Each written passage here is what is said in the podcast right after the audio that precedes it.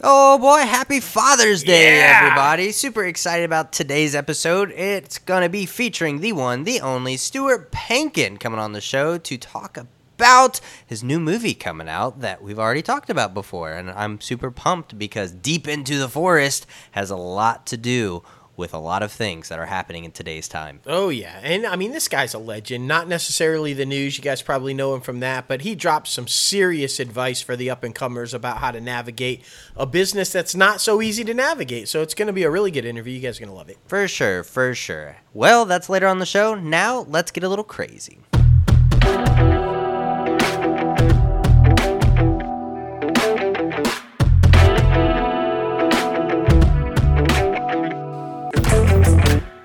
What's up, guys? Welcome back, episode 198. And you guys know your host with the most, myself, JLo Fantastic, and the one and only Mal. What's up, Guys, there's so much going down in Hollywood. It is crazy. Oh my Okay. Goodness, you you got, you're not even talking about it. we're, of course, we're going to be talking about a CEO that's causing the stock to plunge rapidly downward. A huge loss this past week. All kinds of trouble moving forward.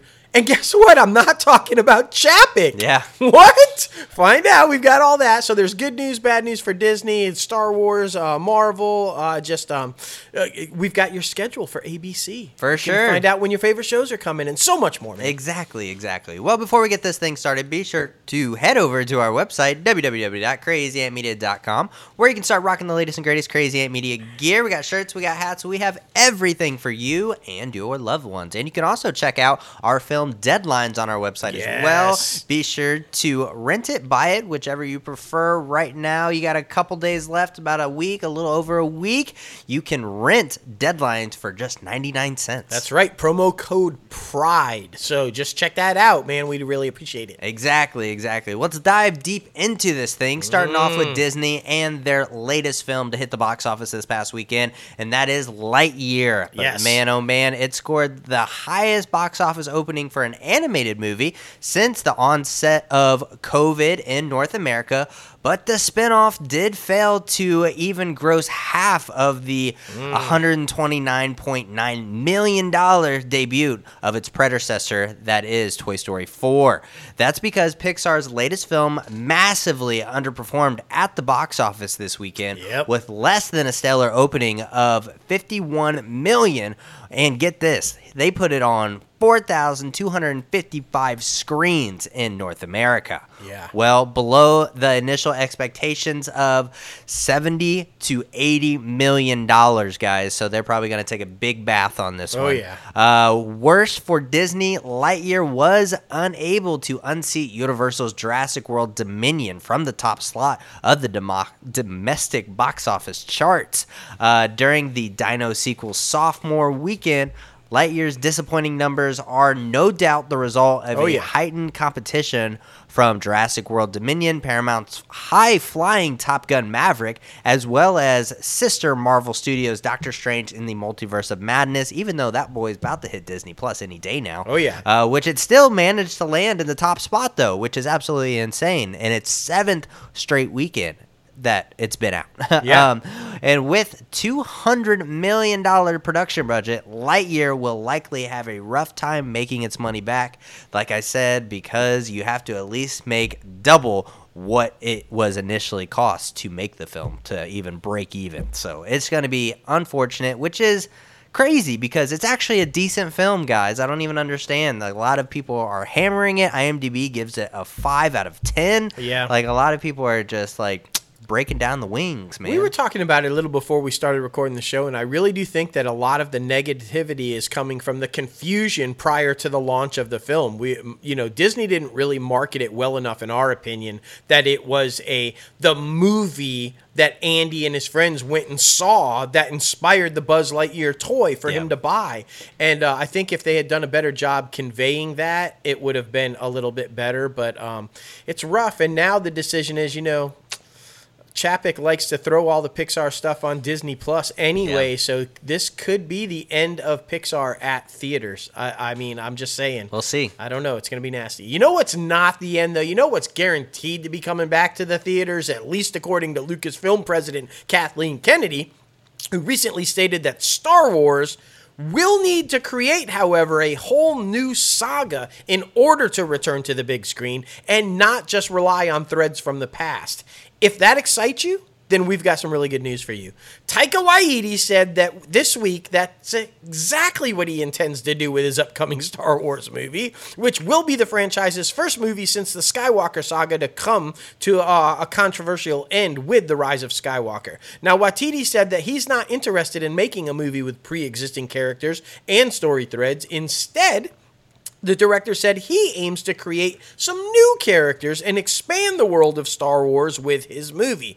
Waititi is developing a Star Wars movie with co-writer Krysty Wilson-Cairns, who had earned an Oscar nomination for penning Sam Mendes' one-take war thriller 1917. Mm. So he's got good company there. Yeah. I think this is a smart idea. As, as successful as Rogue One was, it was still linked to the Skywalker saga, and so the idea of just doing something completely independent is going to be awesome. Well, yeah, for sure. And I wonder if it's going to focus on Jedi's or if it's going to be like Rogue One, where it's just completely different. Hopefully, they focus on a different set of Jedi's. That's what I'm, you know, wanting. That would be awesome. For sure. Well, Dennis Quaid, Lucy Liu, Gabrielle Union, and Jabuki Young White have joined the voice cast of Strange World, the upcoming adventure film produced by Walt Disney's Animation Studios that is scheduled for release on November 23rd.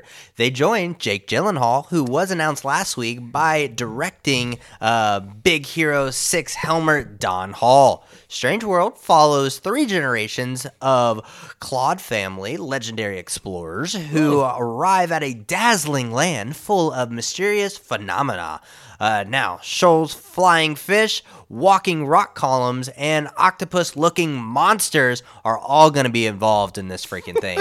I'm excited. I mean, you know, Disney puts out a lot of good animation stuff. I They mean, do. We just watched a trailer for another animation film that's going to come out at Netflix, and it, let's just say it's rather interesting and doesn't hold up to the caliber that is Disney films. Absolutely. And it's good to see that they're doing original animation. Why do I say that? Because they're running out of animated films to make live action films. So they need some new content. What am I talking about? Of course, Guy Ritchie was announced, uh, who directed, obviously, Aladdin in 2019, the live action remake. Well, guess what? He's coming back to do it again. He's set to direct the upcoming live action adaptation of the 1997 film Hercules. Not only that, Joe and Anthony Russo's AGBO production company is producing the film. It joins Disney predecessors, including, of course, 1991's Beauty and the Beast, which was made live action, 1992's Aladdin, as I just said, and 1994's Lion King, which have all been remade into lucrative live action films. Disney's original Hercules, the animated one,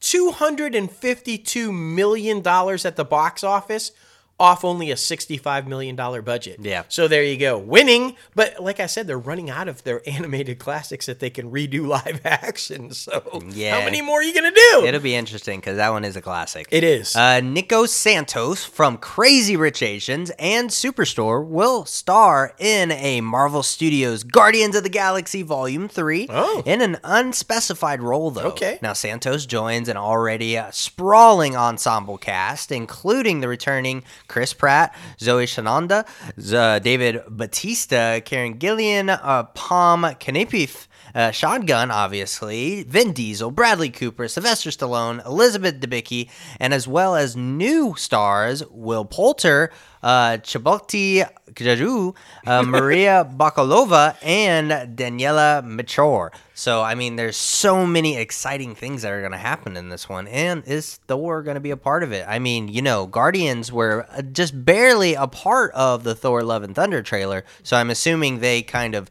separate in Thor Love and Thunder and he won't be continuing on into, you know, their films. That's that's an excellent point, and and I mean we'll see because uh, they seem to have a really tight relationship. Yeah, so man, What happens? Why do they not? I mean, Exactly. does he finally claim the throne of Asgard, and that's why he doesn't got? Who knows? Who knows? Uh, here's another thing we don't know, but I'm super excited about. Shang-Chi and the Legend of the Ten Rings director Daniel Cretton is apparently developing a Wonder Man series at Disney Plus. Now, that was hinted at during WandaVision, if you smart, eagle-eyed comic book geeks saw.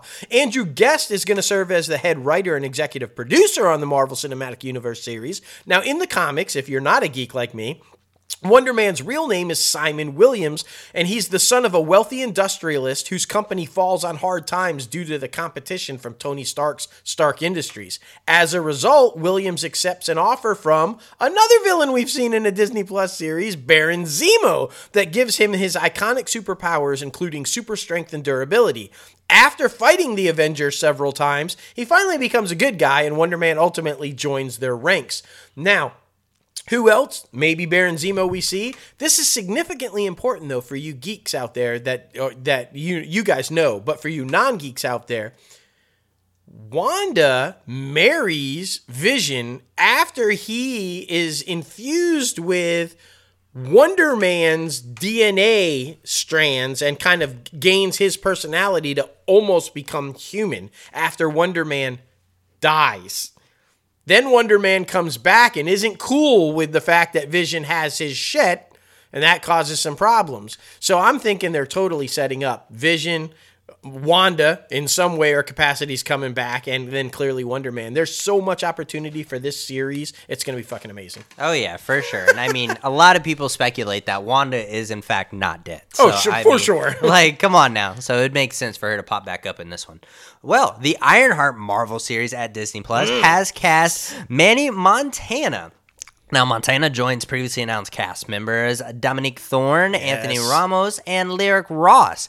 As previously reported on the show, this show will follow Marvel characters Riri Williams, who is played by Thorne, uh, a genius inventor and creator of the most advanced suit of armor since the one and only Iron Man. Details of the characters uh, that uh, Montana will be playing are being kept well under wraps. You know how Marvel does. They Oh, yeah. like to keep their things hush hush. But Yeah. that's very exciting. And we recently found out that they actually sign these people to like non-disclosures, and that it's illegal for them to like give spoilers. Exactly. What the fuck? That's hardcore. Hey, Carlos Valdes will star opposite one of my favorites, Mae Whitman, in the upcoming Hulu series Up Here.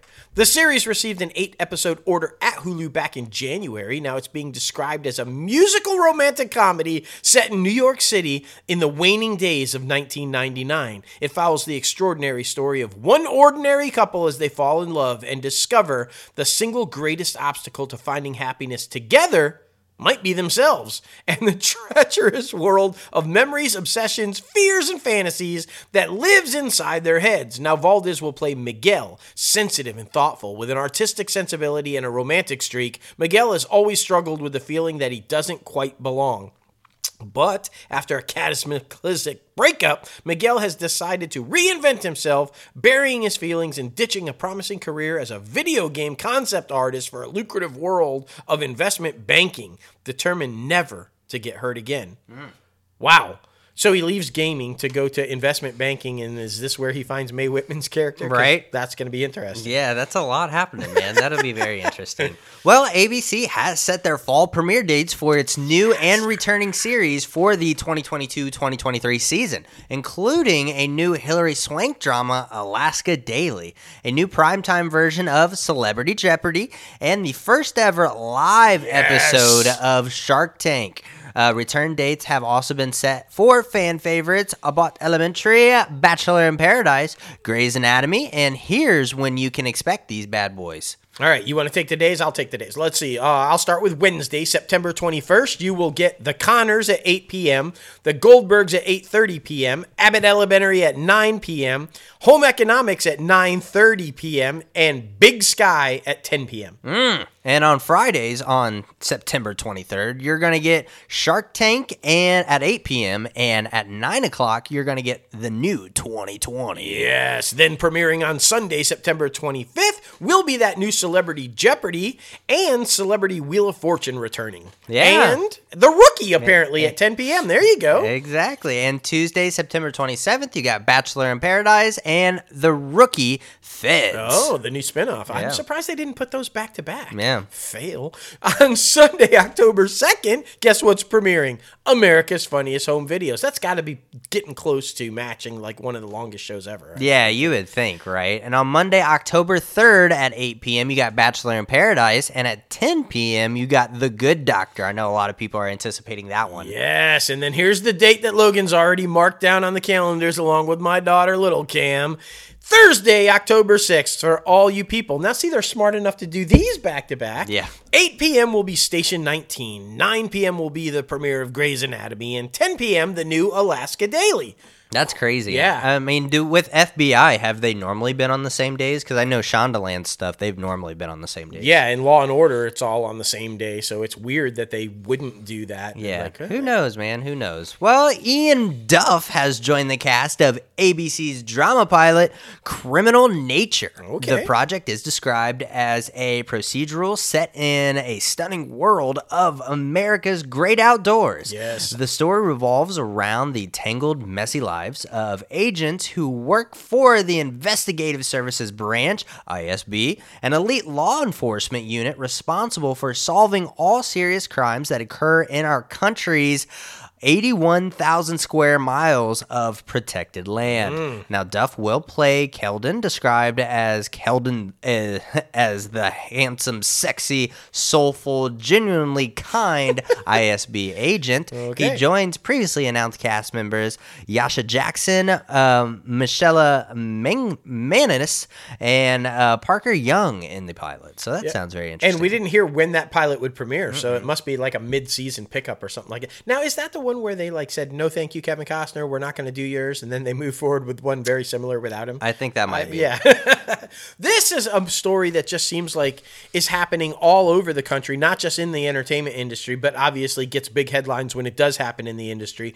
Two former General Hospital crew members, Jim Wall and Timothy Wall, no relation to the Wall shaving business or whatever, I'm guessing, are suing ABC for wrongful termination after being fired for not getting vaccinated against COVID 19. Now, in the suit, they claim that ABC's actions constitute religious discrimination and violate the plaintiff's rights under state law, stating that on November 9th, uh, 2021, ABC officially denied their requests for religious exemptions to the COVID vaccine mandate and gave no reason for its decision except to say that the company was, quote, unable to conclude that they are prevented from receiving the COVID 19 vaccine due to a sincerely held religious belief, practice, or observance. ABC and Disney have declined comment to comment on the suit. Now, that wording sounds to me like they're saying those two are full of shit about their religious. You know, beliefs, and they're Yeah. just trying to claim that to not get the vaccine. Yeah. That's tricky ground, though. I mean, how do you say someone's full of shit? And, you Exactly. know, That's very back and forth. And another thing that I honestly put on Chapek because I feel like a lot of these things are presented to him, are laid on his desk every single day, and he has to make a decision about them, whether it's just a snide remark or, you know, an in depth, you know, conversation. Yeah. But I. I put that on him. I think uh, it's a very interesting situation. We'll, It is. we'll follow that one. Nat Geo's Shark Fest is turning 10 and Woo! marking the occasion by enlisting sister Disney brands ABC, ESPN, and Hulu. Oh. We can get that bundle to help air its largest largest programming slate ever across the most pl- uh, platforms it has ever been on. Damn. While Shark Fest aired during a six week period last year, making 2021's edition the longest Shark Fest ever. That lined up was uh, with the limited Nat Geo, Nat Geo Wild, Nat Geo Mundo, and Disney uh, XD and Disney Plus. This time around, Nat Geo is putting out nearly 30 hours of new content Damn. and 60 hours of enhanced programming over four weeks, be- beginning July 10th. Now, its most packed Shark Fest schedule on record is this year. And that increased content load is spread out not just across Nat Geo, Nat Geo Wild, Nat Geo Mundo, Disney XD, and Disney Plus, but also on broadcast networks like Oh. ABC, Cable or ESPN, and their streamer Hulu, making an historic occasion that are for a decade-old fantastic event. now, additionally, every Shark Fest premiere will be available to stream on Disney Plus as they make their initial debuts on the other platforms. So that's very exciting. I know people go crazy over this week. Yeah. So, you know. Yeah, and I, I mean, I am. I'm not even gonna lie. I am interested to see how they incorporate Shark Fest onto ESPN.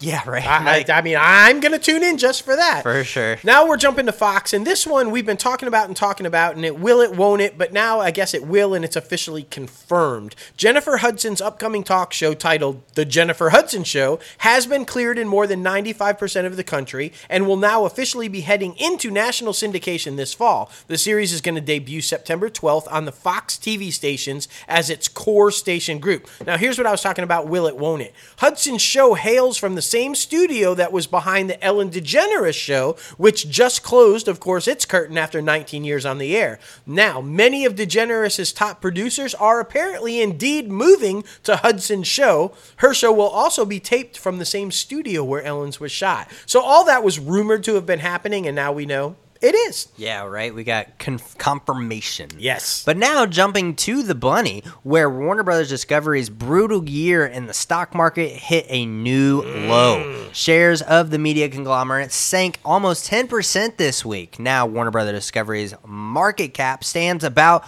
$33.1 billion. That's well under its current current debt load of somewhere between like 55 billion and above or a little bit lower. The share price is down 45% since Warner Brothers began trading on April 11th when it merged with Discovery following obviously the close with Warner Media.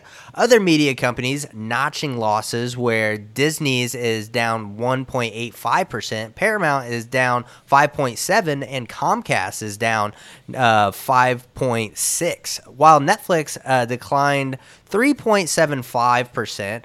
Um, and the firings keep coming down from Warner Brothers Discovery, obviously. Uh, Larry Lackwood, uh, Kristen Brown, Christine or Jessica Diskel, Doug Serbert, Corey Henson, and Todd Weiser are the latest additions to the long list of exits since the company's merger was made official on April 8th.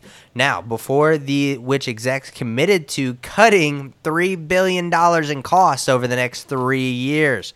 The most recent was departure of Brett White Witt um, as general manager of TBS, TNT, and True TV, which was announced on May 11th. However, Leckwood, uh, Brown, Discool, and Serbit uh, are some of the high profile, first high profile names to leave from the Discovery side, though. Yeah. Um, as many of Warner Brothers Discovery's others exit, such as chairman and CEO Ann Sarnoff and global communications head Joanna Funitz, uh, were, of course, before uh, the Warner Brothers merger. So that's just so crazy. It is, but I mean, it's at least now we're finally seeing some Discovery people making the exit. also. Exactly. But how? I mean, look, this just goes to cement the fact that I've been talking about. I don't think Zaslav or Chapek are right to lead these companies, and the fact that they have both seen, you know, forty percent or higher stock drops since the time they've been in charge.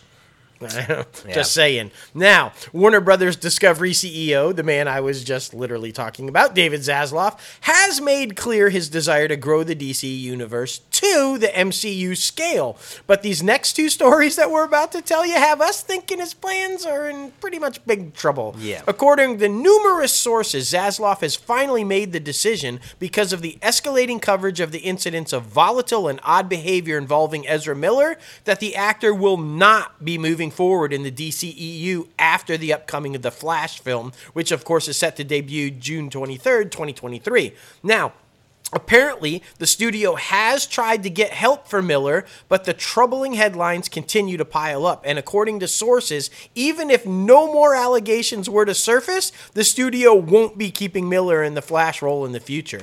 That would mean, of course, replacing him in the future, but there's still a $200 million investment, meaning the current film, uh, with the first film and Warner Brothers executives having to be cringing as a new press report came out this week stating that Miller is reportedly hiding from the law enforcement officers after Chase Iron Eyes and Sarah Jumping Eagle were granted a protective order against the Flash star on behalf of their 18 year old child, Tokata Iron Eyes. The couple alleges that the actor took advantage of their child since Tokata was 12 years old, engaging in cult like and psychologically manipulative, controlling behavior. Miller deleted his uh, Instagram account apparently after posting a string of memes mocking the legal authorities who are tr- attempting to look for him, including one that said, "quote Get this, you cannot touch me. I'm in another universe." And message from another dimension. What the? F- this guy has clearly got some serious mental problems. Kudos for Warner Brothers for trying to get him help, but this is disturbing.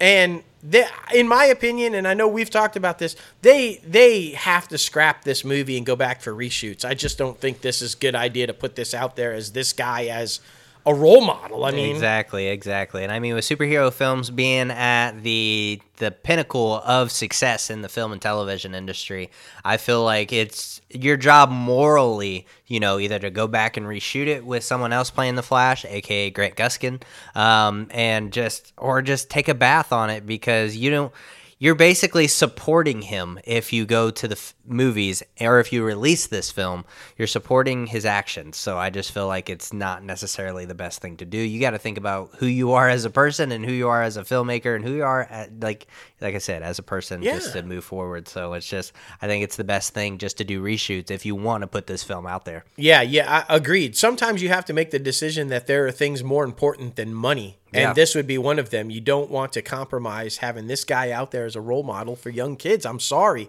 Uh, it's just the way it is. But I agree with you, Grant Gustin. If you if you want to r- reduce the risk and not just throw away 200 million dollars, spend a little extra money. I know that sounds crazy and do the reshoots with Gustin. His fans will turn out if you put him in there as the Flash. Otherwise, you are stuck with having to promote a movie with your other star Keaton will become the face of the movie because that you can't have Miller out there doing it. No. It makes more sense to do Gustin and have Gustin come and do the reshoots and then promote with him and Keaton and the gang. I'm Exactly. it Just, saying. Just saying. And another movie I will not be go seeing, um, especially after this speculation and rumors going around the town.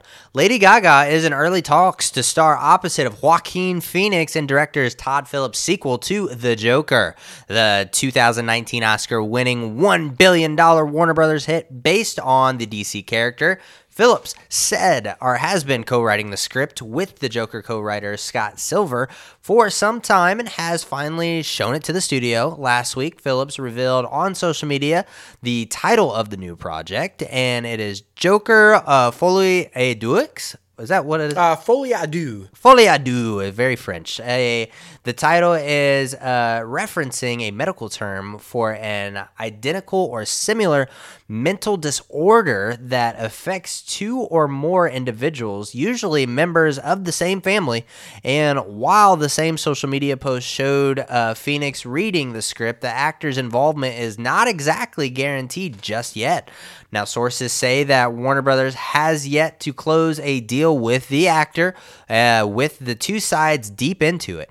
Details on Lady Gaga's character are being kept under wraps, but Joker is known for his on and off abusive relationship with the one and only Harley Quinn, his psychiatrist at the mental institution known as the one and only Arkham Asylum, who falls in love with him after becoming or when becoming his sidekick and partner in crime.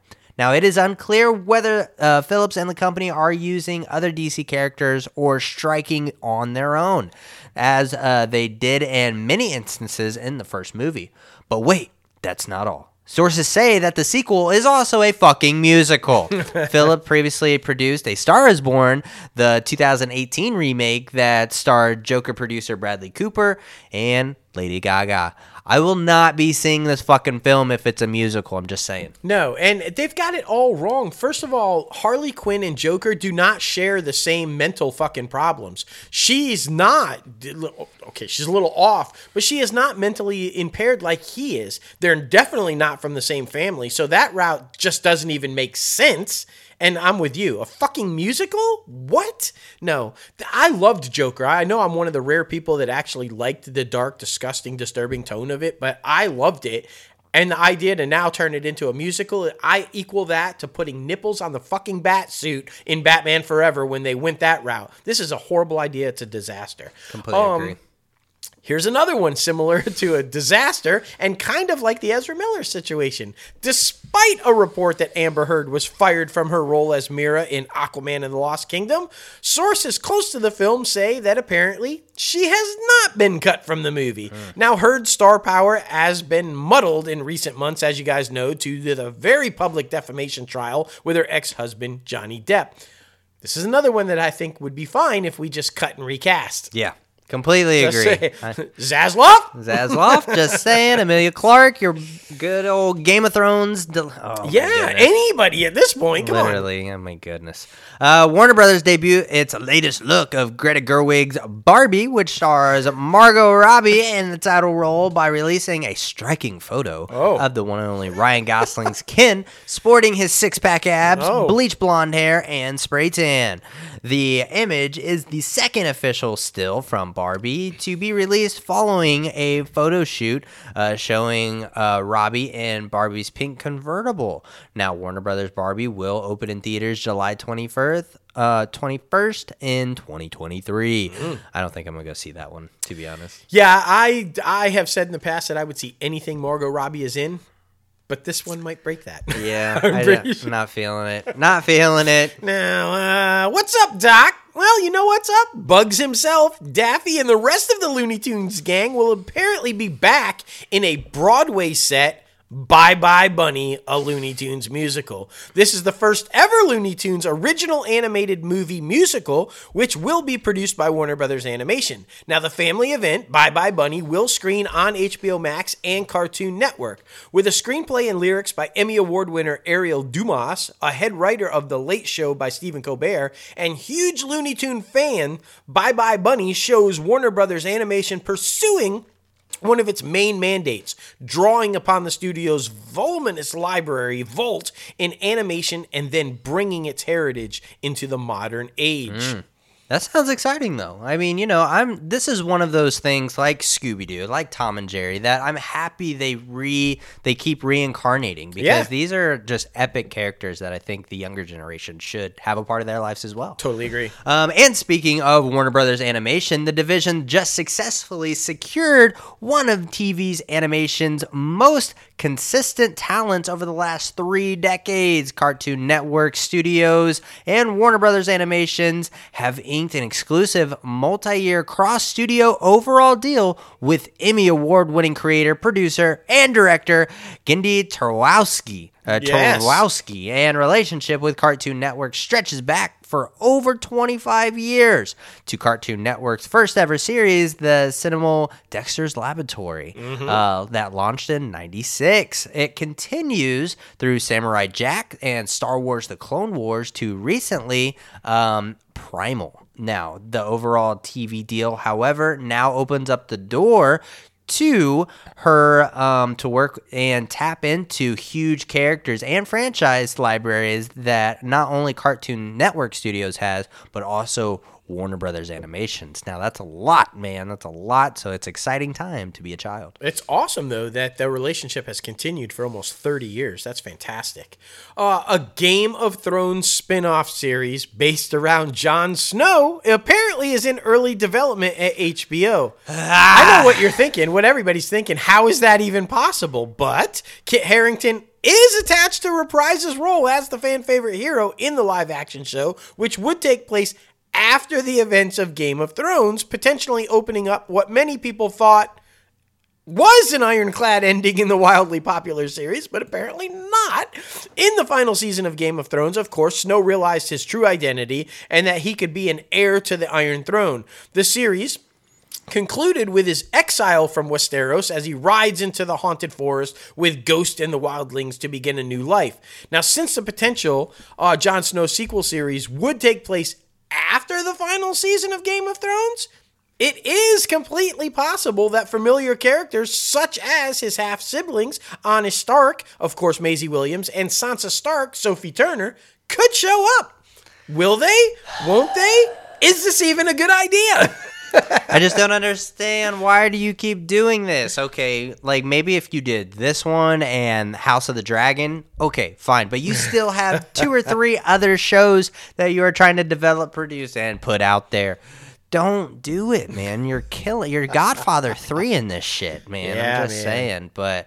Uh, Hacks has been renewed for season three at HBO Max. The Oh. news comes two weeks after its season two finale, which debuted on the streamer June 2nd. Season two debuted on HBO Max on May 12th. The first season consisted of 10 episodes, while the second season consisted of eight.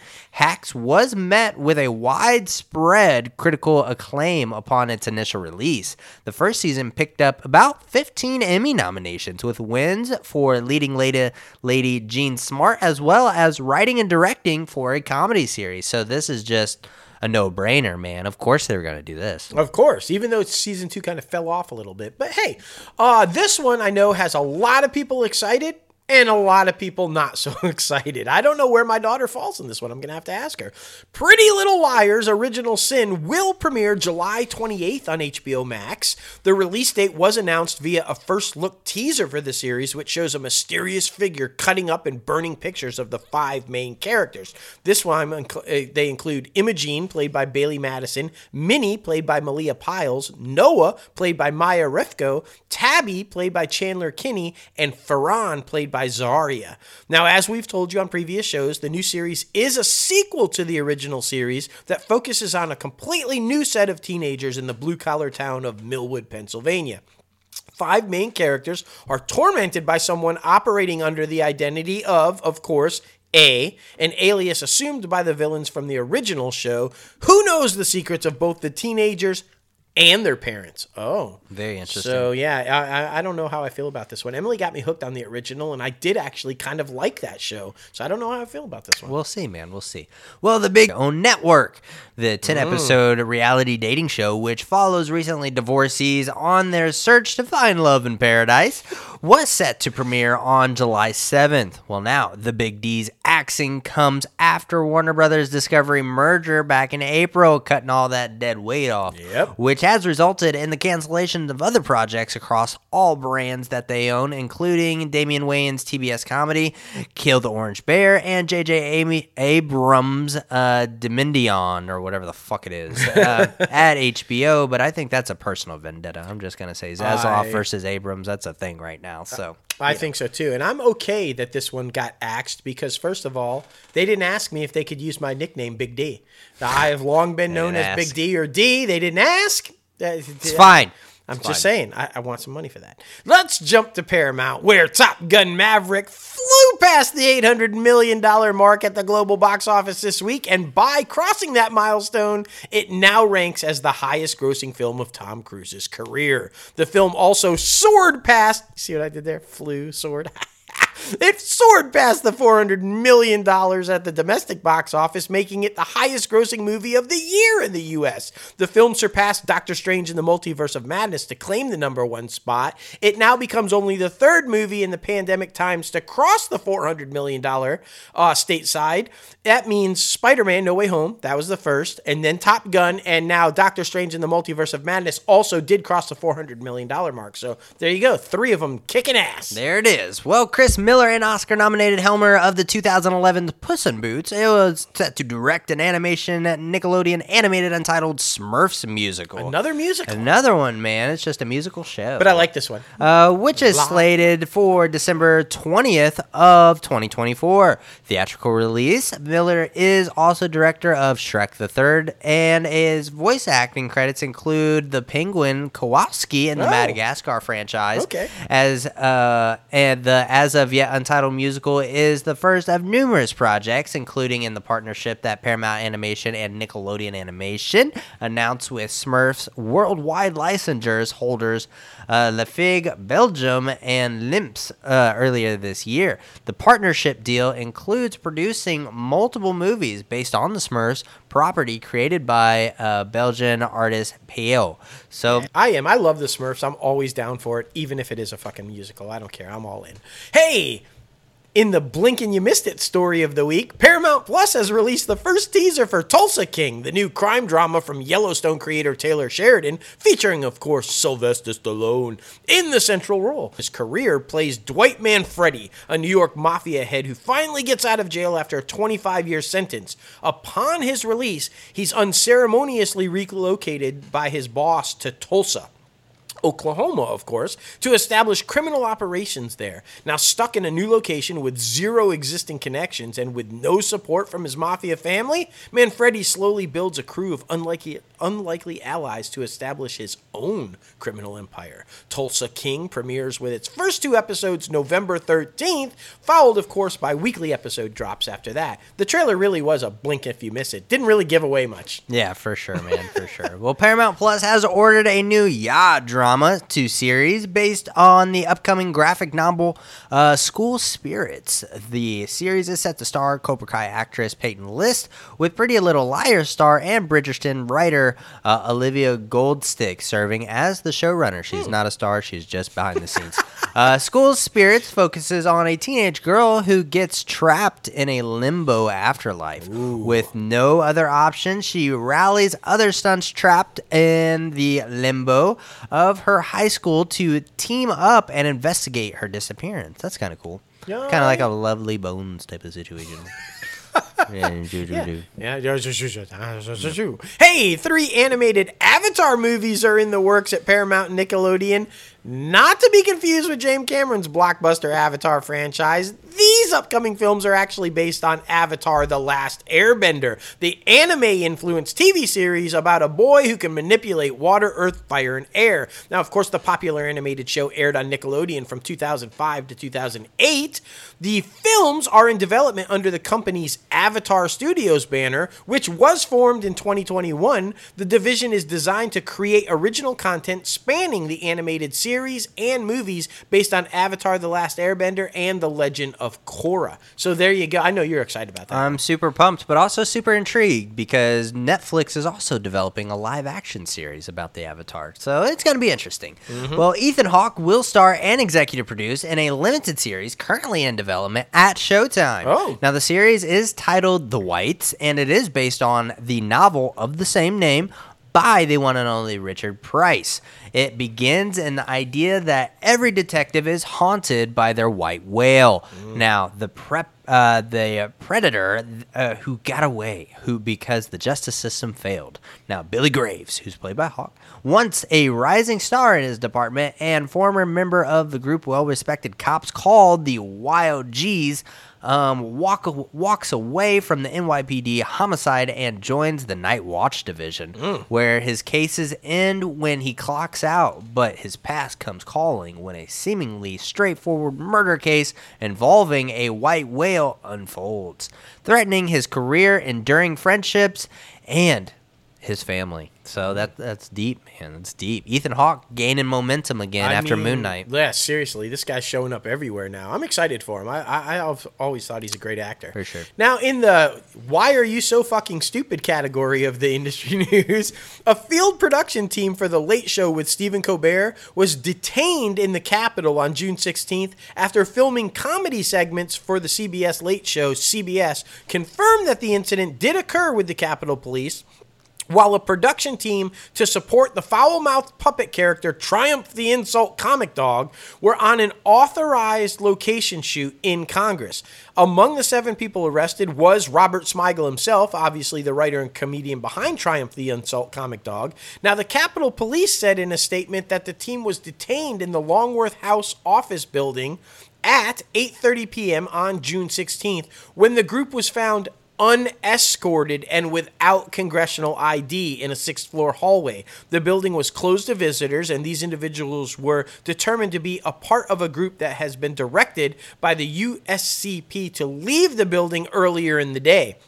They were charged with unlawful entry. This is an active and criminal investigation, apparently, and may result in actual additional criminal charges after consultation with the U.S. Attorney.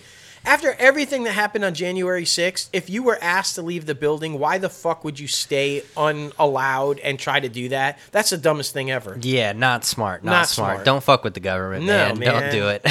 well, NBC Universal, Mehcad Brooks is joining Law and Order in season 22 of the drama. Uh, he will help fill the void left after uh, by Anthony Anderson, who opted not to return after reprising his role in the 21st season as Detective Ken- or Kevin Bernard. now from the series' original run. Uh, no character name or description is available yet for Brooks, but I know you're excited about it. I am. I love Mehcad Brooks, and I'm a huge Law and Order fan, and it just seems like a win-win. I'm happy all the way around. I'm also happy about this one because uh, the first one was one of my favorite movies of all time. Sony, we're jumping to Sony. Spider Man Across the Spider Verse directors Joaquin Dos Santos, Kemp Powers, and Justin K. Thompson lifted the veil on the upcoming film's villain and an anachronistic antagonist known as the Spot. Now, for all of those who are not hardcore comic nerds like myself, the Spot's entire body is covered in little interdimensional portals that can send him anywhere he wants to go. He's going to be voiced by Jason Schwartzman, and the villain will use the portals as weapons against returning web slingers Miles Morales, of course, re- played by returning Shameik Moore, and Gwen Stacy, returning Hailee Steinfeld to the role, while also bringing in new heroes from across the Spider Verse like Spider Man 2099, who's going to be Oscar Isaac, and Jessica Drew, who's Issa Rae. And they're coming into the fray. That sounds exciting and amazing all the way around. It really does. I like how they're still bringing in different Spider-Man. I think that's awesome. Oh, for sure. Uh, after exiting Fast X, and it didn't take Justin Lin very long to rev up another franchise, he is set to direct One Punch Man for Sony Pictures, Oh. a highly freaking loved anime. Um, Scott Rosenberg and Jeff Pinkner, who teamed up on Jumanji The Next Level and Venom, are set to write the live action film adaptation of the worldwide hit manga series. Now, Lin will also be a producer and will work with scribes on uh, rewriting with the intention to begin production by the year's end. So, a lot of anime mangas coming to life in live action. I think that's very special. Yeah, I mean, I know you're a huge fan of it, and I, I know several dozen people that have friends and family that are too. So good, I, I'm, I'm pumped for y'all. Uh, jump into Lionsgate. Lionsgate and Roadshow Attractions have acquired the North American rights to The Good House, the comic drama starring Sigourney Weaver and Kevin Kline back together again in the film adaptation of Ann Leary's book, bowed at the Toronto Film Festival in 2021. Now, The Good House is set for a theatrical bow on September 30th. The film, directed by Maya Forbes and Wally Wolodarsky, follows Weaver as a New England realtor and descendant of Salem witches who understands her neighbor's problems and secrets but is in denial about her own. The Good um, House also stars Morena Baccarin, oh, love her, Rob Delaney, David Rasche, Rebecca Henderson, Molly Brown, and Beverly D'Angelo. That's a good cast. It really is, man. It really is. Well, Tubi, they got a multi-year deal with Lionsgate to be the exclusive ad-supported VOD streaming service for Oh. 30 feature films. The agreement uh, encompasses titles not covered under Lionsgate Pay One theatrical output agreement with Starz, the cable and streaming provider that Lionsgate is in the midst of spinning off. Under the agreement, Tubi, which is a part of Fox Entertainment, also will add more than 200 Lionsgate library Wow. titles to the free service. It's the third streaming deal Lionsgate has secured in the last two months. Now, in April, the company inked to a pay to window movie output deal with Roku.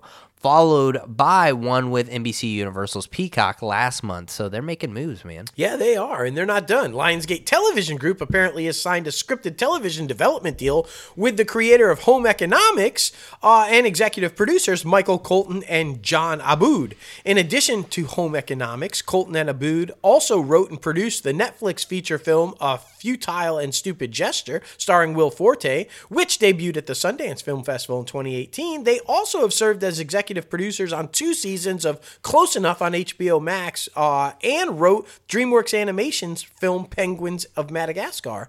That's pretty awesome. And apparently they did some writing on Adult Swim's Children's Hospital too. So plenty of experience, and Home Economics is a huge hit. So Exactly. this is a good score for Lionsgate. For sure. Well, guys, be sure to keep up because we have two AMC stories, not the same AMC. First, we're talking about AMC on television. Yes. AMC announced that Janet Hubert, Caleb Eckhart, and Shakira Janae Pei um, have been added to the cast of the upcoming sci fi comedy. Uh, Dem- Demacos? Uh, Damascus. Damascus uh, as a series regular. They joined previously announced star Orikite, uh, dude from Hamilton. Yeah. um, who plays in the title role. And now this one is going to be about a 33 year old black man who goes on a journey of self discovery using an uh, uh, new technology that allows him to experience different versions of his own life. Oh. that's very interesting. That sounds deep. That the two great things there. Janet Hubert, obviously for the original mom, Aunt Viv, or their original Aunt Viv on uh, Will Smith, Yep. and our friend and past guest. Uh, I mean, it's, that's going to be awesome. Janae Pay,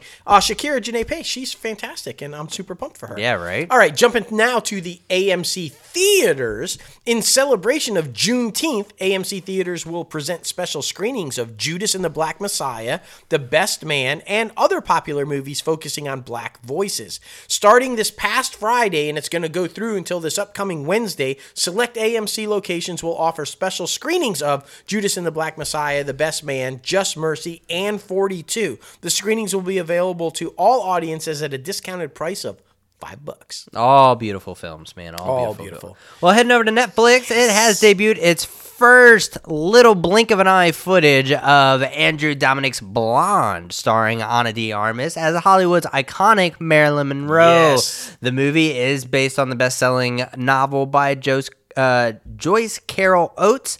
The film's NC 17 rating reportedly created tension between Dominik and Netflix, but the filmmaker says that he has nothing but gratitude for Netflix, noting the streaming giant supported the title even at it had some issues with its content. Uh, as for his thoughts on the controversy over the film, Dominik said, in quote, Blonde is a demanding movie. There's something in it that offended everyone, to be honest. Um, if the audience doesn't like it, that's the fucking audience's problem. It's nothing to run, uh, it's not running for public office, but the official Blonde synopsis from Netflix reads Blonde boldly reimagines the life of the Hollywood's most enduring icons, Marilyn Monroe, from her uh, vigilant or her uh, crazy childhood and as Norma Jean through the rise and stardom of the romantic entanglements blonde blurs the lines of fact and fiction so be sure to know that before checking this one out and explore the widening split between uh, her public and private uh, selves the sporting cast is Bobby Cannavale, Adrien Brody, Julianne Nicholson, Xavier Samuel, and Evan Williams. Yes. So, a lot of good stuff. there. and our friend and former guest Colleen Foy. Yes. yes, she's in there too. I'm I'm so beyond pumped for that movie. I can't even begin to tell you. And I was a little like, will Ana do it? She does it, y'all. Watch that trailer. She fucking does it. Hey, Rian Johnson has also announced that the previously untitled Knives Out sequel, sequel, sequel has a name. It's going to be called Glass Onion: A Knives Out Mystery. Now, of course, Daniel Craig will reprise his role as Master Detective Benoit Blanc in the follow up to the hit Lionsgate film. The rest of the cast includes, get this, this is fucking phenomenal Edward Norton, Janelle Monáe, Kathryn Hahn, Leslie Odom Jr., Jessica Henwick, Madelyn Cline, Kate Hudson, and Dave Bautista. What the fuck? That's epic. In the sequel, Detective Benoit Blanc travels to Greece apparently to peel back the layers of a mystery involving a new cast of colorful suspects. Johnson wrote the script and will direct and produce. I love that. It's Kicking really it. good. Oh, yeah. Uh, Jerry Seinfeld is cooking up an A-list ensemble to star in Unfrosted, the Pop Tart story. now, it's a movie about the creation of the popular breakfast treat. Melissa McCarthy and Jim Gaffigan, Amy Schumer, Hugh Grant, and James Marsden Damn. will headline the upcoming Netflix film alongside Steinfeld, uh, Seinfeld, uh, who is also writing and directing the movie.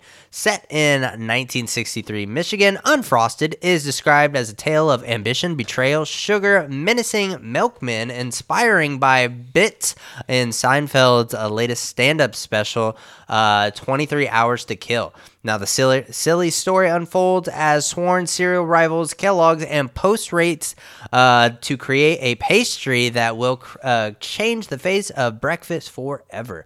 Netflix has not clarified uh, who any of the actors will be playing in Unfrosted, the Pop Tart story, which is expected to begin production sometime in 2022. Is this gonna be like a comedy version of like the founder? You know, where Keaton was the like Yeah. uh, played Kroc for McDonald's. We're gonna get the like fucking Pop Tart thing. That, okay, I'm super excited about this one because I just finished binge watching the first season and absolutely fucking loved it. The Lincoln Lawyer series has been renewed for season two at Netflix. The series adaptation of the book series by Michael Connelly, of course, debuted its first season back in May. Manuel Garcia-Rulfo will reprise the role of Mickey Haller in season two with Neve Campbell, uh, Becky Newton, and Jazz Raycole and Angus Sampson all returning as well, along with some other season one cast members. Now, the first season consisted of 10 episodes and was based on the book The Brass Verdict. Season two will also be 10 episodes and will be based on the book The Fifth Witness. I'm super pumped about it. Yeah, for sure. Well, DreamWorks Animation and Netflix have released the first trailer of Kung Fu Panda: The Dragon Knight, an upcoming series adapted from the popular series of films starring Jack Black as the voice of the infamous martial arts master bear.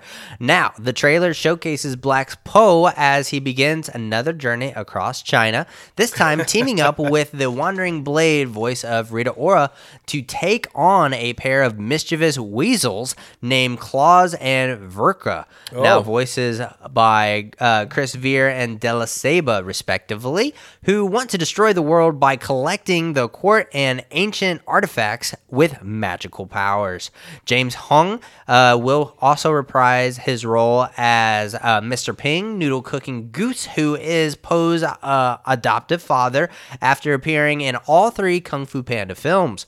This time around, Ping looks to be getting in on the action, though. The trailer claps off with the reveal of the series release date of July 14th.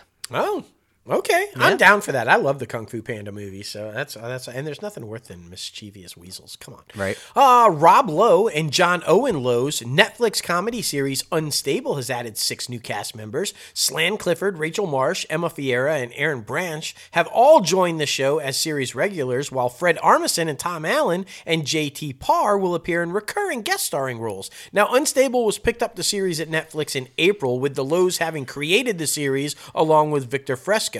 The show follows an introverted son, played by John Owen Lowe, who goes to work for his very successful, wildly eccentric father, played by Rob Lowe, in order to save him and his successful biotech company from disaster. Now, get this. It's actually inspired by Rob and John Owen Lowe's social media relationship. Mm. They go back and forth with each other. It's pretty fucking funny. So I think that's going to be great. Oh, yeah, for sure. Well, two actors working on the Netflix series The Chosen One have died in a car crash after riding in a van near the city of Malig on the Baja California Sur Peninsula. The incident left two other cast members and four crew members of the production injured.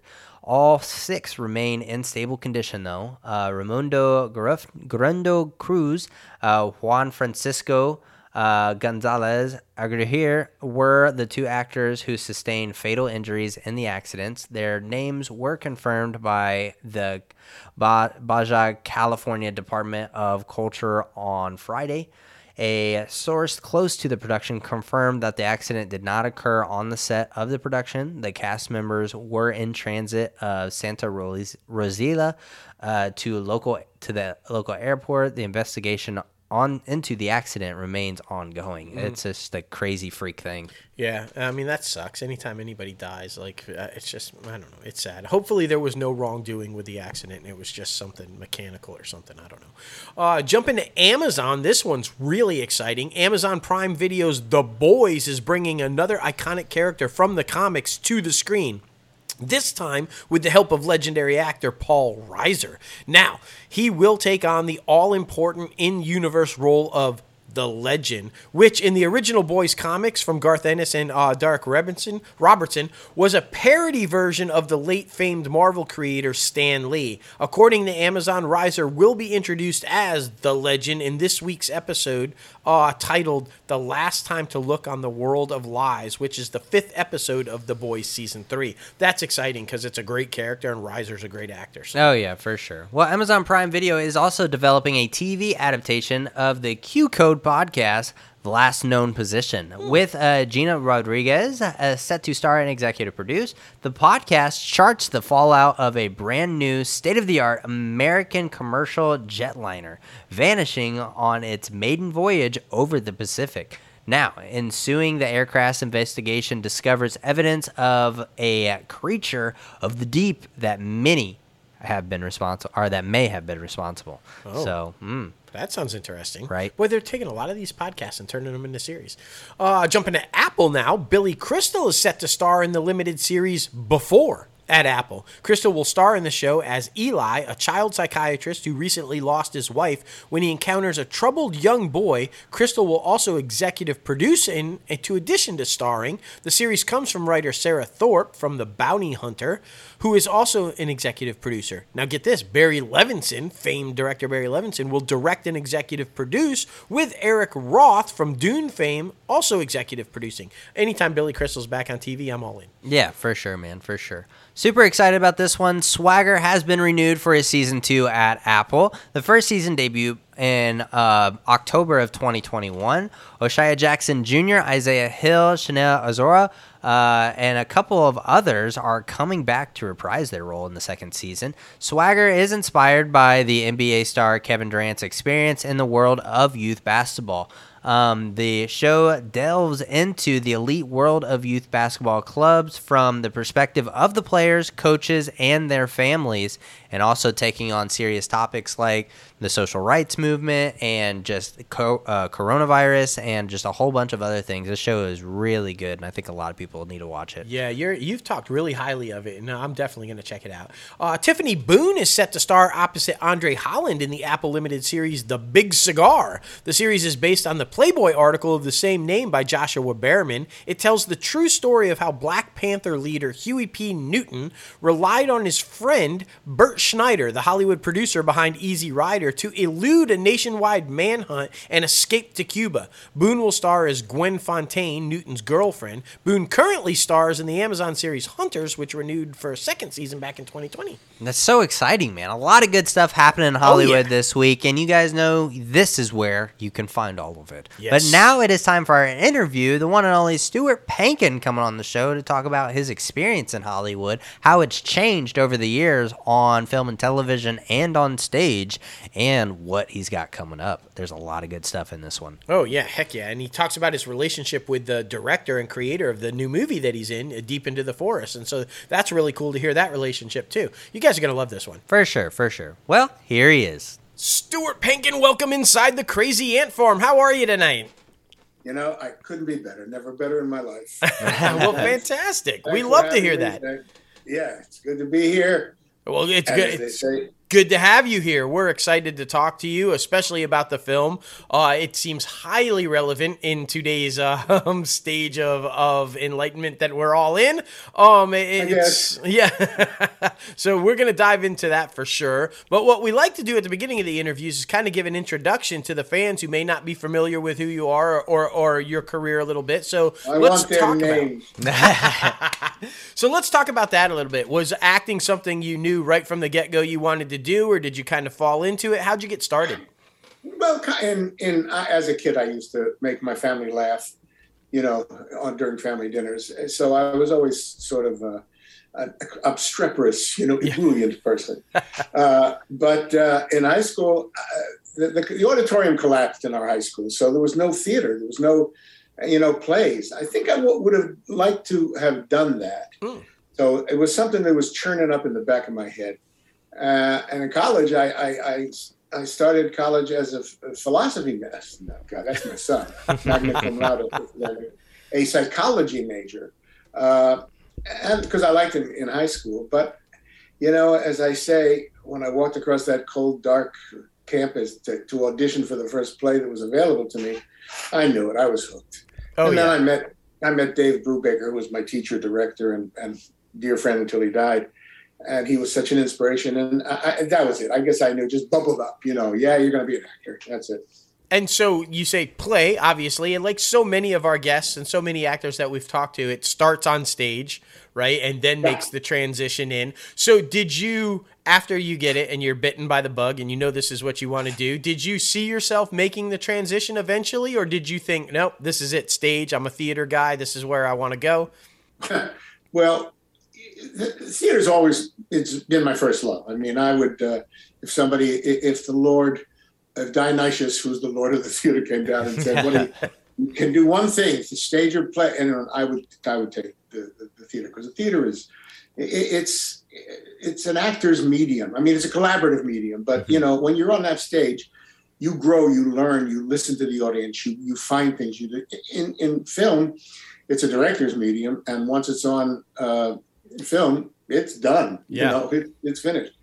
Uh, the old joke that I used to hear is when you're in New York acting, you say, "Geez, how can I get out to that to that land, to that Hollywood land place with the, the palm trees and the money?" And then when you're in Hollywood, you say, "How can I get back to New York and just to do some, yeah, you know, do that those good plays?" I mean, because they are. I mean, look, I don't know. I always say things get me in trouble, but uh, the the the with certain exceptions, the degree of difficulty that television and even some movies give an actor, unless you're really lucky to be able to pick and choose your scripts, right? You know, are not as challenging as what you get to do.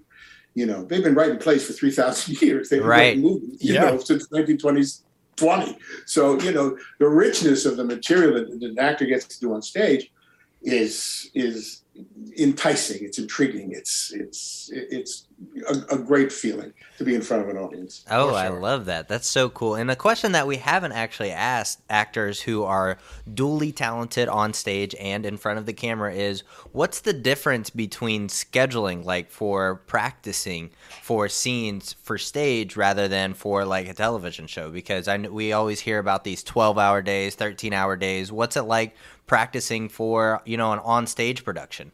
Well, that's a that's a complicated question. In stage, you usually, if you're lucky, you mm-hmm. get two three weeks of.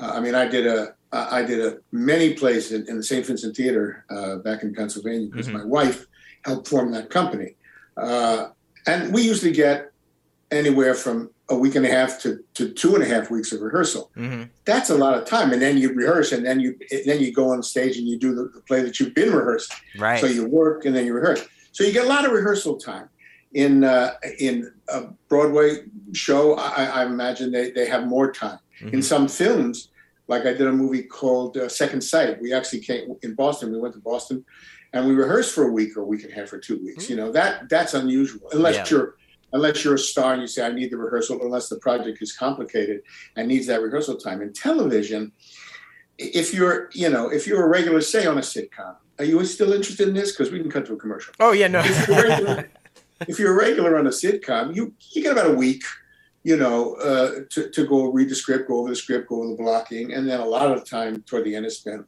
with technical stuff, camera mm. positions and lighting and blah blah blah. Uh, if you're a guest part, a guest guy, that's a lonely task. You, know, you come in, you come into. Uh, you know, to a to a set that's maybe been working for years. Yeah. You know, with, with a bunch of friends and uh, I mean, when, when I was on a series that ran a long time, I understood that about people. I, I could, I sensed that.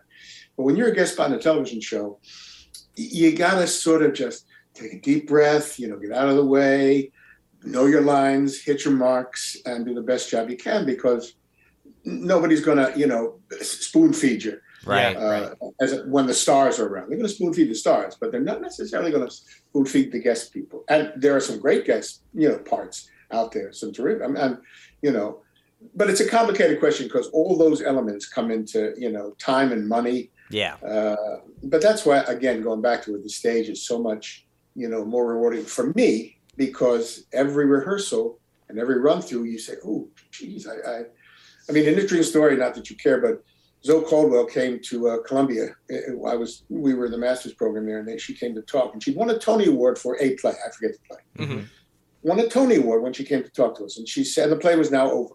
And she kept doing it. And she said, basically what I'm saying, you know, how about about learning and growing. And she walked off stage, the last performance of the play ever. And she walked past the stage manager and said, I finally figured out how to do that scene. I mean, that's that's that's remarkable. I Right. mean, it's remarkably forgiving for actors, you know, to say, "Well, it doesn't feel right." He says, "Well, give it time." You know, on stage, give it time. You'll, you know, things will happen. Yeah. There are tons of stories about that, but I won't bore you. No, I I'll love that because you you were saying you know for every rehearsal and every walkthrough and every you, you know you think oh maybe I could do that but live right. also And every each performance. live performance exactly you're like wait a minute that that because I get I guess part of that is you get that instant notice from the audience. You can tell what's working and what isn't and maybe you need to change that. Where on film and television you don't know.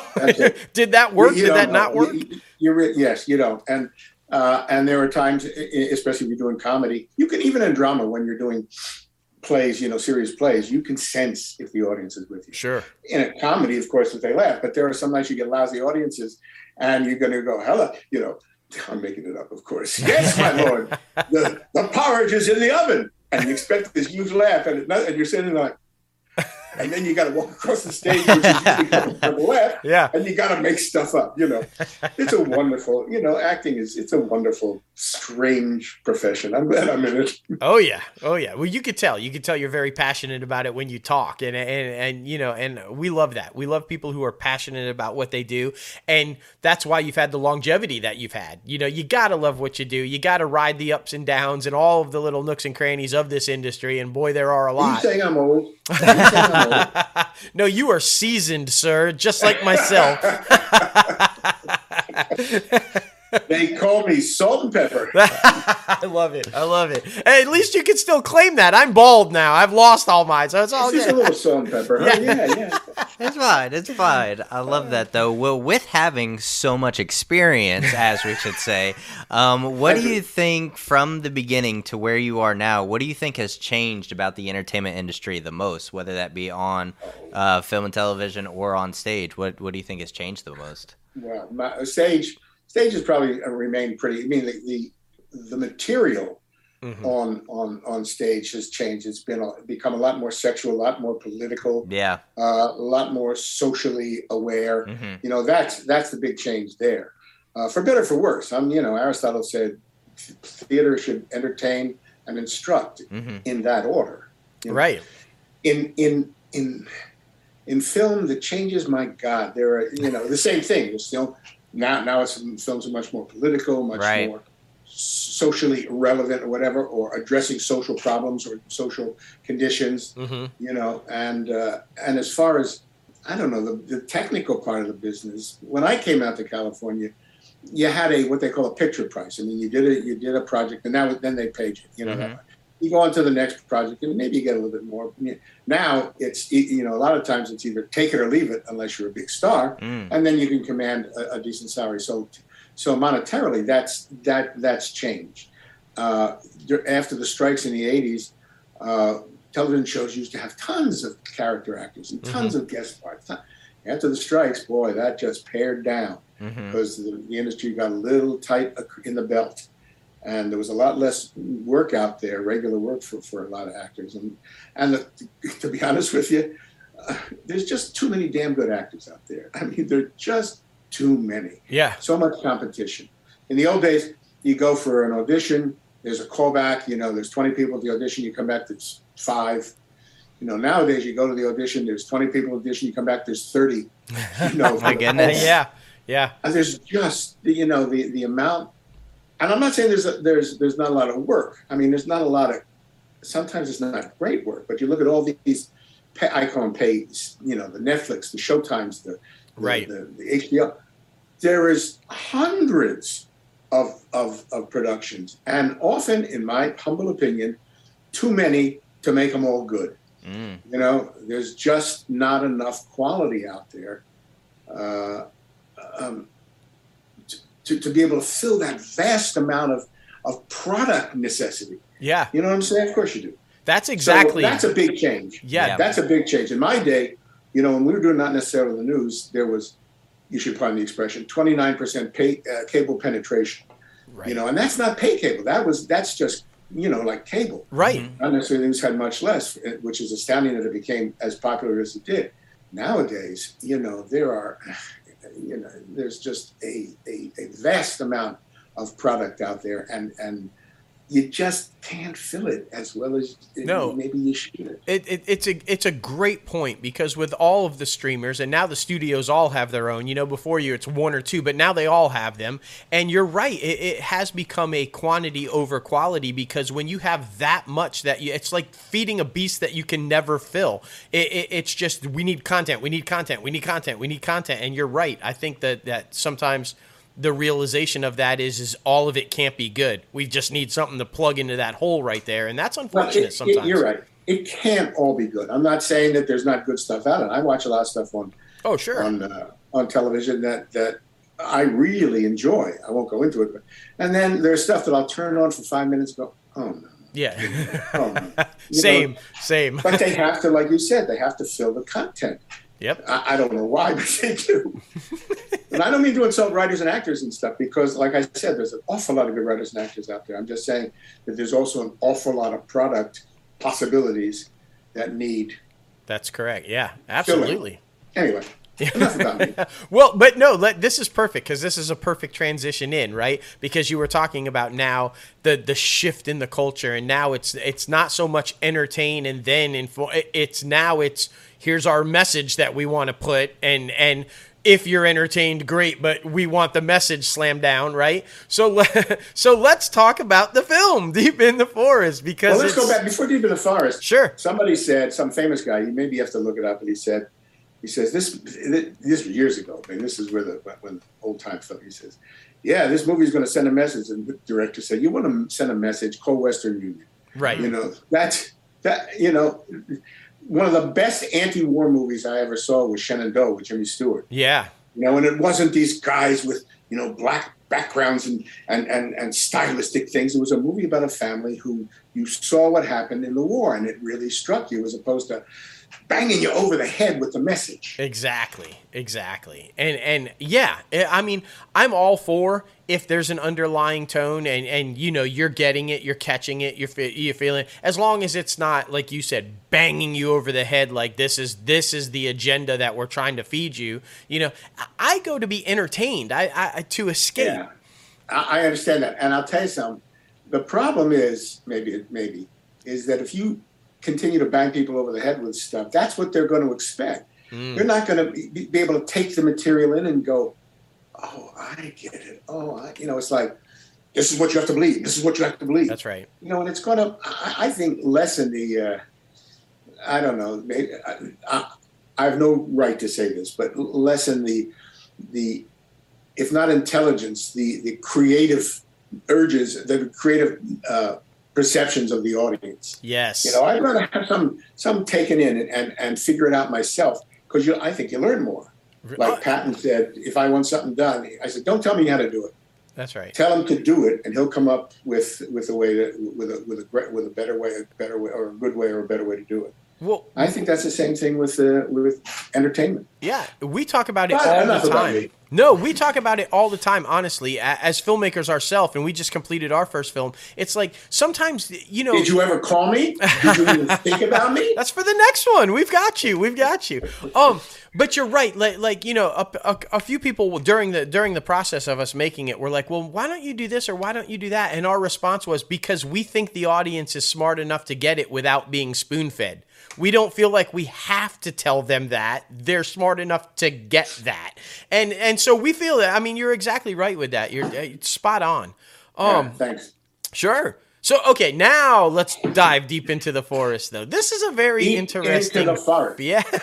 this is a very interesting film because it it, it does uh, represent what's going on in the country right now with such a deep divide. You're either so far this way or so far that way. There's no middle ground yeah. anymore, and they're both extreme. And so you guys are are there's a civil war going on in this film, and you, and you guys are basically yes. hiding out uh, away from. Yes and then start to turn on yourselves, right? Talk well, about the whole thing. Yeah, this this is well, really that, interesting. That's it. That's it in a nutshell. It's about. I'm actually reading some of the stuff. It's about uh, you know the left and the right, and a civil war, uh, um, and the people who are, in our case, more liberal, mm-hmm.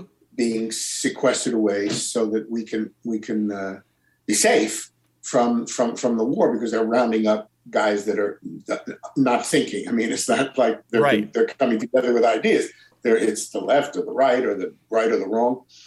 And uh, yeah, that's exactly right. And the other thing that that I, I enjoy, not about not necessarily the politics, but is the the twelve of us in the room or the, whatever it is, the the dynamics and the changes of of loyalties and the changes of sides and people who you think would, would be together you know all of a sudden it becomes self some of us become selfish some of us become uh, protective you Mm. know and it's all that A- and it's wrapped up with guns and knives no helicopters but guns and knives and uh, while i'm here can i can i mention the cast because I- I always Absolutely. make Of it- course. the cast is in no particular order Peter Jason, who I love, the great Larry Cedar, who I love. I love all these people. Ursula Brooks, Hmm? uh, me, Derwin. Oh, come on, Derwin. Derwin Jordan, great. Wendy, they're all great. Wendy Worthington, Makara Gamble, uh, Spencer Martin is in it. Will Bradley, PJ Oakland, and uh, Jeremy directed it. So that those are the those are the guys. There's also Keith Moore. Keith is in it. His name dropped out of the of the uh, cast list, I guess. But Jimmy Gadd is the producer. Uh, Rogers, Roger Mayer's producer. I'm just reading this. Robin Nixon. I don't know. I'm just an actor. I don't know. No. That's more Sean- credit anybody. Wait a minute. Yeah. Right, I guess got Sean Bevan and Juliet Bevan. there you go. I go. guess they're they're living in sin or they're married. I don't know. well, you just showed everybody your seasoned glasses right there. You just I know. I just like to during these things. I like to get the cast in because uh, I like to. That's very humble of you because I mean a lot of people Humble. I'm not a humble person. He's like, I don't want to admit it. But yeah, a lot of people come on the show and, you know, just talk about them, themselves, and I. Like, all basically very self centered. And, you know, when you think about actors, kind of in a nutshell, when you think about people going out to Hollywood, it's like people really perceive actors as people who only think about themselves and people who don't think about others. But in our case, we've actually come across a lot of people like yourself and other people that's come on the show that give everybody else credit, which I think is absolutely amazing. I think that is so necessary and to show how down to earth actors really are. Nobody knows about it, but I know. I appreciate being recognized, and I know that if I'm on the street, if that ever happens again, uh, and I see a character actor that maybe n- not a lot of people know, but I do. I'll I always go out of the way to say I really enjoy your work. I mean, because I would enjoy that. Right. Sure, These guys- absolutely. These guys are, are probably not as famous and handsome and iconic as I am. So we two, three, four. So, so I I would just like to give them a little pat on the back. You know, Yeah. Sometime. Of course. You know, I, I, go back to what you were just describing about what you liked uh, as far as the dynamic of the 12. And it was very, uh, it just immediately stuck into my head 12 Angry Men. Same type where they start to turn on each other and, and who you think we were aligned, we're not aligned. And now, you know, the, the, the, the, I, I think that's fascinating, you know, because I do think that when you get in a room with people and things start to happen, opinions do change and, and you know, alliances do form and, and, and, and make way. So that's interesting. Absolutely. That's an interesting comparison. I always feel, not always, but I felt something in a contained space Mhm. or a contained like match. I mean, if it's if like it's a, a small part of the war or or people in a room or people in an elevator, and they all, all these movies have been done, Right. you know, or in a submarine. It's you know you, you gotta you gotta work harder to make it good because you don't have the visual effects of clouds and skies and rain and, and buildings. You got to concentrate on the people. I mean that the people, the characters, you know, they're that's where the money is. Yeah. you gotta you gotta stay on that, and and and you know. But you're right. and It's an interesting comparison. Well, thank you. of course, of course. And we'd be remiss to say that you had also done some voice acting in your career as well. So, how do you, from your, you know, on stage performances and from your on camera performances, how does doing voice acting change from those two? Well, that's another good question. It's it's all acting. Mhm. You know, you have to bring whatever skills and, and training and talent you have to whatever you do. Uh, in in voiceovers, in cartoons, you sit in a room with a bunch of wonderful people, and you read the script and you create the character, whatever that is, and then the animators animate it. You all know this, but I'm telling you, friends. Of Yeah, course. yeah. Uh, In in dinosaurs, uh, it was just the opposite. The Henson puppeteers, you know, did the script and they moved the mouths of the puppets, and then the film came to us, and we sat in a dark room and revoiced the the, the words. Like my character who did Earl, the father, he was a little English guy, you know, back Wilson, and he talked like this. Hi, honey, I'm home. Well, that's not Earl. I mean, he's he's a great guy and a great puppeteer, but you know, so they came to me and said, "Oh, you know, you know, they they I revoiced it." Now that the interesting thing is that it's a little less creative for the voice actor situation because you have you're relegated to the technical considerations of the puppet's mouth. Right, right. You know, and I was told by uh, Bill Barretta, who was who was inside my costume and is now a big producer at Henson. The way I read some lines and the way they did their mouths during the course of the sh- of the three years we did the show, it sort of came together. I mean, they kind of get what I was trying to do, and I got what they were trying to do. nice. So it it, it, it became more of a collaborative effort than you'd think it would be in the beginning yeah. you know but that's that's and as far as acting on stage or screen and voiceover it's all the same it's acting people say what's the difference between acting and stage and screen well it's all the same i mean technically you gotta you know you go honey i love you you can't do that on, Right. you can do that on stage but you got there are some technical considerations Right. um, but it's all acting i mean it's all you, you, you look at the script you see what the, the author wants to do uh, if you if you have some suggestions i work with a lot of people that have been swell in taking suggestions that, that, that i've given and uh, and they you know I, I don't want to pat myself on the back because i got arthritis but you know they come up to me afterwards and say thank you for making it better Sure. Thank you for turning straw into gold. Thank you. I didn't know it could be that good. And that's, you know, that's a collaborative effort, you know, that that you love, right. you know. And I've been doing that since I was a kid when I first came here. Mhm. you know that I that I well, I've got some some film under my belt. Now I'll try to do I did it I did it and, and in the San Pedro Beach Bums, which was the first thing I did. And then the other guys started to do it. And the directors would say to Aaron Spelling, These guys are changing the script. And Aaron Spelling said, Listen, this is swear to God. He said, in the one percent where they screw up because they're putting something else in, is worth the ninety nine percent that they make it better, that they improve it. So you Nice. just Right. film. You want to film it both ways. That's right. Both ways, but you do it their way. Well, and you know, Aaron Spelling was pretty good. He was pretty good. Yeah, yeah he had a, he had a nice beat run Trump. there. The San Pedro Beach Bums was actually though his first and last attempt at hour long comedy. so so you know nobody's perfect. hey, that's right. That's right. I love that though. I love that because you know our podcast is built on helping the up and comers trying to break into the entertainment industry, and to have a legend like yourself with so many stories and so many different experiences throughout the years, that will definitely help them, you know, progress their career and their passion Oh, to see great. them move forward. That. Yeah, that's Yep. that's what it's all about. We have a um, industry news segment as well. We give all of the latest uh, weekly industry news, the biggest stuff. Not only like you know what actors are attached to what projects, but like the business side of things and how Bob Chapek is running Disney into the ground and like a whole bunch of things like that. Let me tell you something. That's that's incredibly valuable. Yes. When Yeah. I went to Columbia to getting my master's degree, they never or rarely talked about the business end. Yep. Yeah. Exactly. And I- to when you get out of these hallowed walls of Shakespeare and Chekhov, you know. th- I- So I I'm I applaud that. I think that's great. Well, Thank thank, you. you. Yeah, because I, th- I feel like, especially if you're going the route of acting, you know, you do forget sometimes because you're not told, like you said, and you, you just forget that it is a business.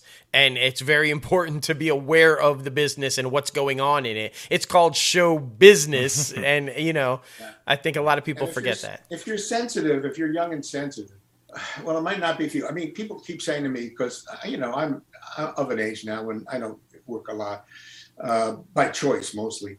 Although if anybody's out there who's and ready, give me a call. There you right. go. Uh, but they said, "Why don't you teach? Why don't you teach?" And I said, "I can, in all conscience, stand up in front of a group of fresh-faced young people, you know, and tell them to to to try to get into a business that has ninety-five percent unemployment, Yeah. and of Yeah. that five percent that works, maybe two or three percent make a living. right. I can't do it. I mean, I, I can't do it. I I- we used to we used to teach classes, you know, my son's you know high school just just to fill in for teachers and not necessarily the news. Used to go around the country teaching improv classes, but it was mostly publicity. You know, I mean, Right. I wasn't putting great clods of wisdom into Right. college.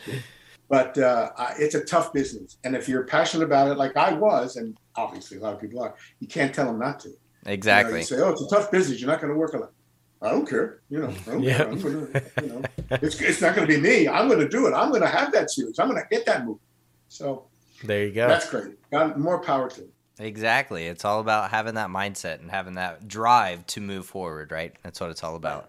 Um, but listen, man, thank you so much for coming on the show and getting a little crazy with No, us. no, I'm ready to talk for another hour. I- Yeah. Well. Well, that just means open invite to come back whenever you'd like. We're, I mean, we and uh, Anytime. yeah, Anytime. Just Yeah. get Jeremy Lanny to tell me that I can come back and he'll. and I'll do it. for sure, for sure. Well, listen, take care. You enjoy the rest of your night, and we look forward to speaking with you again. Anytime. This is really a pleasure. Oh, before we go, tell everybody where they can follow you. Are you on social media anywhere? Uh, you can. I'm usually at the drugstore in uh, in Santa Monica and Fourth Street uh, on Thursdays. If anybody wants to come down and talk to me, I'm on Facebook, Okay, which my fantastic. Which my niece and nephew forced me to go. Right. I'm on Twitter. I'm on Twitter, but you know, she, my daughter-in-law, forced me to do that too. So Right. All right. Well, That we is will tell everybody to go there and find you and follow you, and maybe at the drugstore too. maybe the drugstore. That's right, yeah, for sure. I love it. I love it. Well, listen, take care, and we look forward to speaking with you again, sir. Pleasure, guys. Thank All right. you. Have Bye-bye. a good night. Man, oh man, talk about some wisdom right there. I mean, seriously, and I love how he was brutally honest about how things are. Oh, yeah. and you know, um, because sometimes you know I feel like we get guests on, and and even just speaking to people out and about, you know, they are scared to say what actually they think. Yeah. you know, always worried about. I, it's sure. refreshing to have somebody say, "Hey, not everything's good." exactly, man, exactly. But this is now the second guest on from this film, so be sure to check that out when it Yes. comes out. We're super pumped about it, and man, oh man, it is a conversation starter. But thank you again, Stuart, for coming on the show. All right, now it is time for our top five segment, and this week it is top five all-time superhero shows.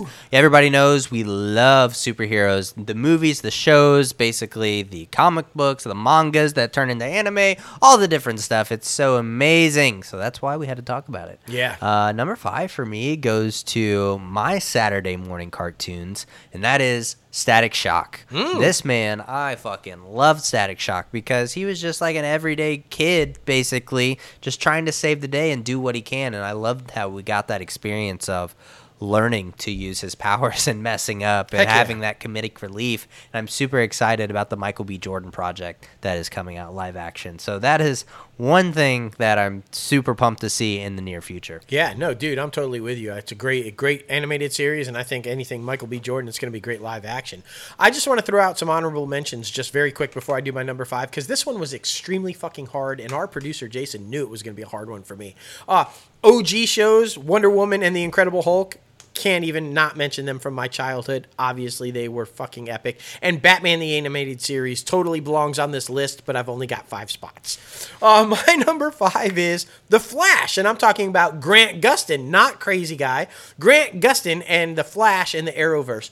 In my opinion, the best interpretation of the character that I have ever seen, and it brings OG Flash, uh, Wesley, John Wesley Shipp, into the series, and it makes him the OG Flash, which was even better. I think this is a great um, family friendly version of the flash i think the storyline and storytelling is just amazing and it was quickly became one the most popular show in the arrowverse even surpassing arrow at one point i mean the fans love this show they love gustin and uh, it's brilliant my number five the flash Exactly, man. Exactly. My number four, everybody should probably know by now because I put it on multiple of my lists. I love the passing of the torch story of Batman Beyond. Yes. Of course, you know, I think it's just an amazing thing to see, you know, in today's generation. I would love to see a live action version Yes. of that one day. That would be epic, but I don't want to go too much into it because you guys already know my thoughts and opinions on this one. So that's why it's number four on my list Batman Beyond. yeah i totally agree with you instead of a fucking joker musical how about bringing keaton back for batman beyond live action just saying it'd be great Just saying. My number four, Arrow, of which Arrowverse, you know, spawned all these shows. Uh, it was brilliant. It was dark. It was gritty. It was a risk by the CW. If that doesn't work, none of it goes.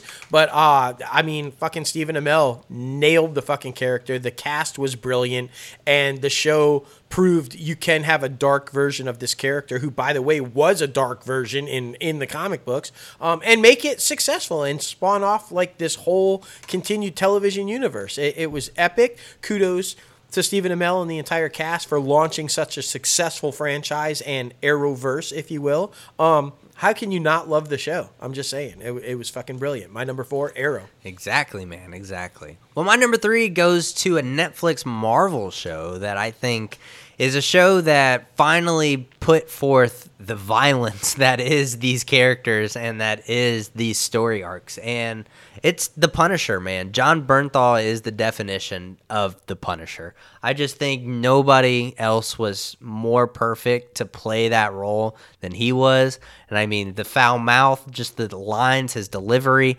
just everything about this show is fucking badass. I really hope they bring him back as the Punisher. I don't know how that will work in today's climate with the MCU, with being attached to Disney and all the good stuff. We know Charlie Cox is coming back, so that universe is there and possibly canon. So, you know. Um, but yeah, number three for me, The Punisher. Just epic badassness. yeah, can't argue with that, and you'll see why in a minute. But my number three is the show that is the reason that the Arrowverse even was able to exist. Without this show, the Arrowverse doesn't even launch. I'm talking about, of course, Smallville. Mm. Uh, it was, in my opinion, the best interpretation ever of Lex Luthor on screen, live action. Not to say, take anything away from Jon Cryer and Supergirl, I thought he did amazing too. But in my opinion, Michael Rosenbaum, the definitive Lex Luthor. This show, of course, about a young Clark, no no flights, no tights. That was that was the thing. Uh, it was all him before taking on the mantle of Superman. Um, it was a fantastic series that ran a lot of years, had a lot of guest stars from DC heroes all across, and um, Justin Hartley, the original Arrow before Arrow.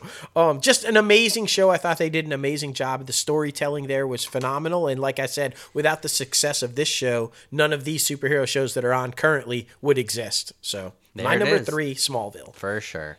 Number two for me is Peacemaker. You guys know how much I love John Cena and how much this, like, he's so good at portraying this character who I had absolutely no idea who he was before James Gunn's Suicide Squad. And I just think, you know, the evolution of his acting chops, basically, mm. from, I mean, you go back and watch fucking WWE's film The Marine and then look at him now in The Peacemaker. I mean, he's fucking skyrocketed with his talent. Um, but just the overall story arc is so different, and just I, DC just dominates in film or in television. I'm sorry. Uh, so it's just I think they just do so good. And James Gunn, I just take over DC, man. Just do it. James James DC. Gunn and and uh, and Greg Berlanti. If they would just hand over the torch to the movie side to those two guys, everything would be fine. Exactly. Uh, it's just fact. Uh, my number two all of the Netflix Marvel shows. Uh, I like you with what you said with Punisher. I am all in. I think it was the perfect interpretation of all these characters. Uh, Daredevil was spot on, and every character within Daredevil was spot on. Fucking Punisher was spot on. Lecter was spot on. I mean, like literally everybody. And then you've got Jessica Jones. You've got fucking Luke Cage. And I didn't hate Iron Fist. I loved the continuation of him in the in the Defenders much better than I liked the original his series. But there was a lot of positive in his series as well. Um, I just thought all of the shows combined and then their little team up team up in the Defenders was fucking brilliant. These are the best interpretations of these characters that I have ever seen. Dark, gritty, and proved that yes, you can have this world in Hell's Kitchen of these dark, sometimes disturbing characters, sometimes anti hero, sometimes superhero work.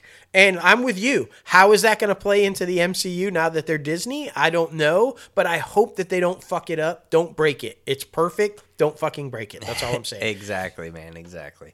Number one for me goes to another DC show. Mm. I mean, I consider myself a Marvel guy, but like I said in the past one, like that freaking DC just knows how to do television.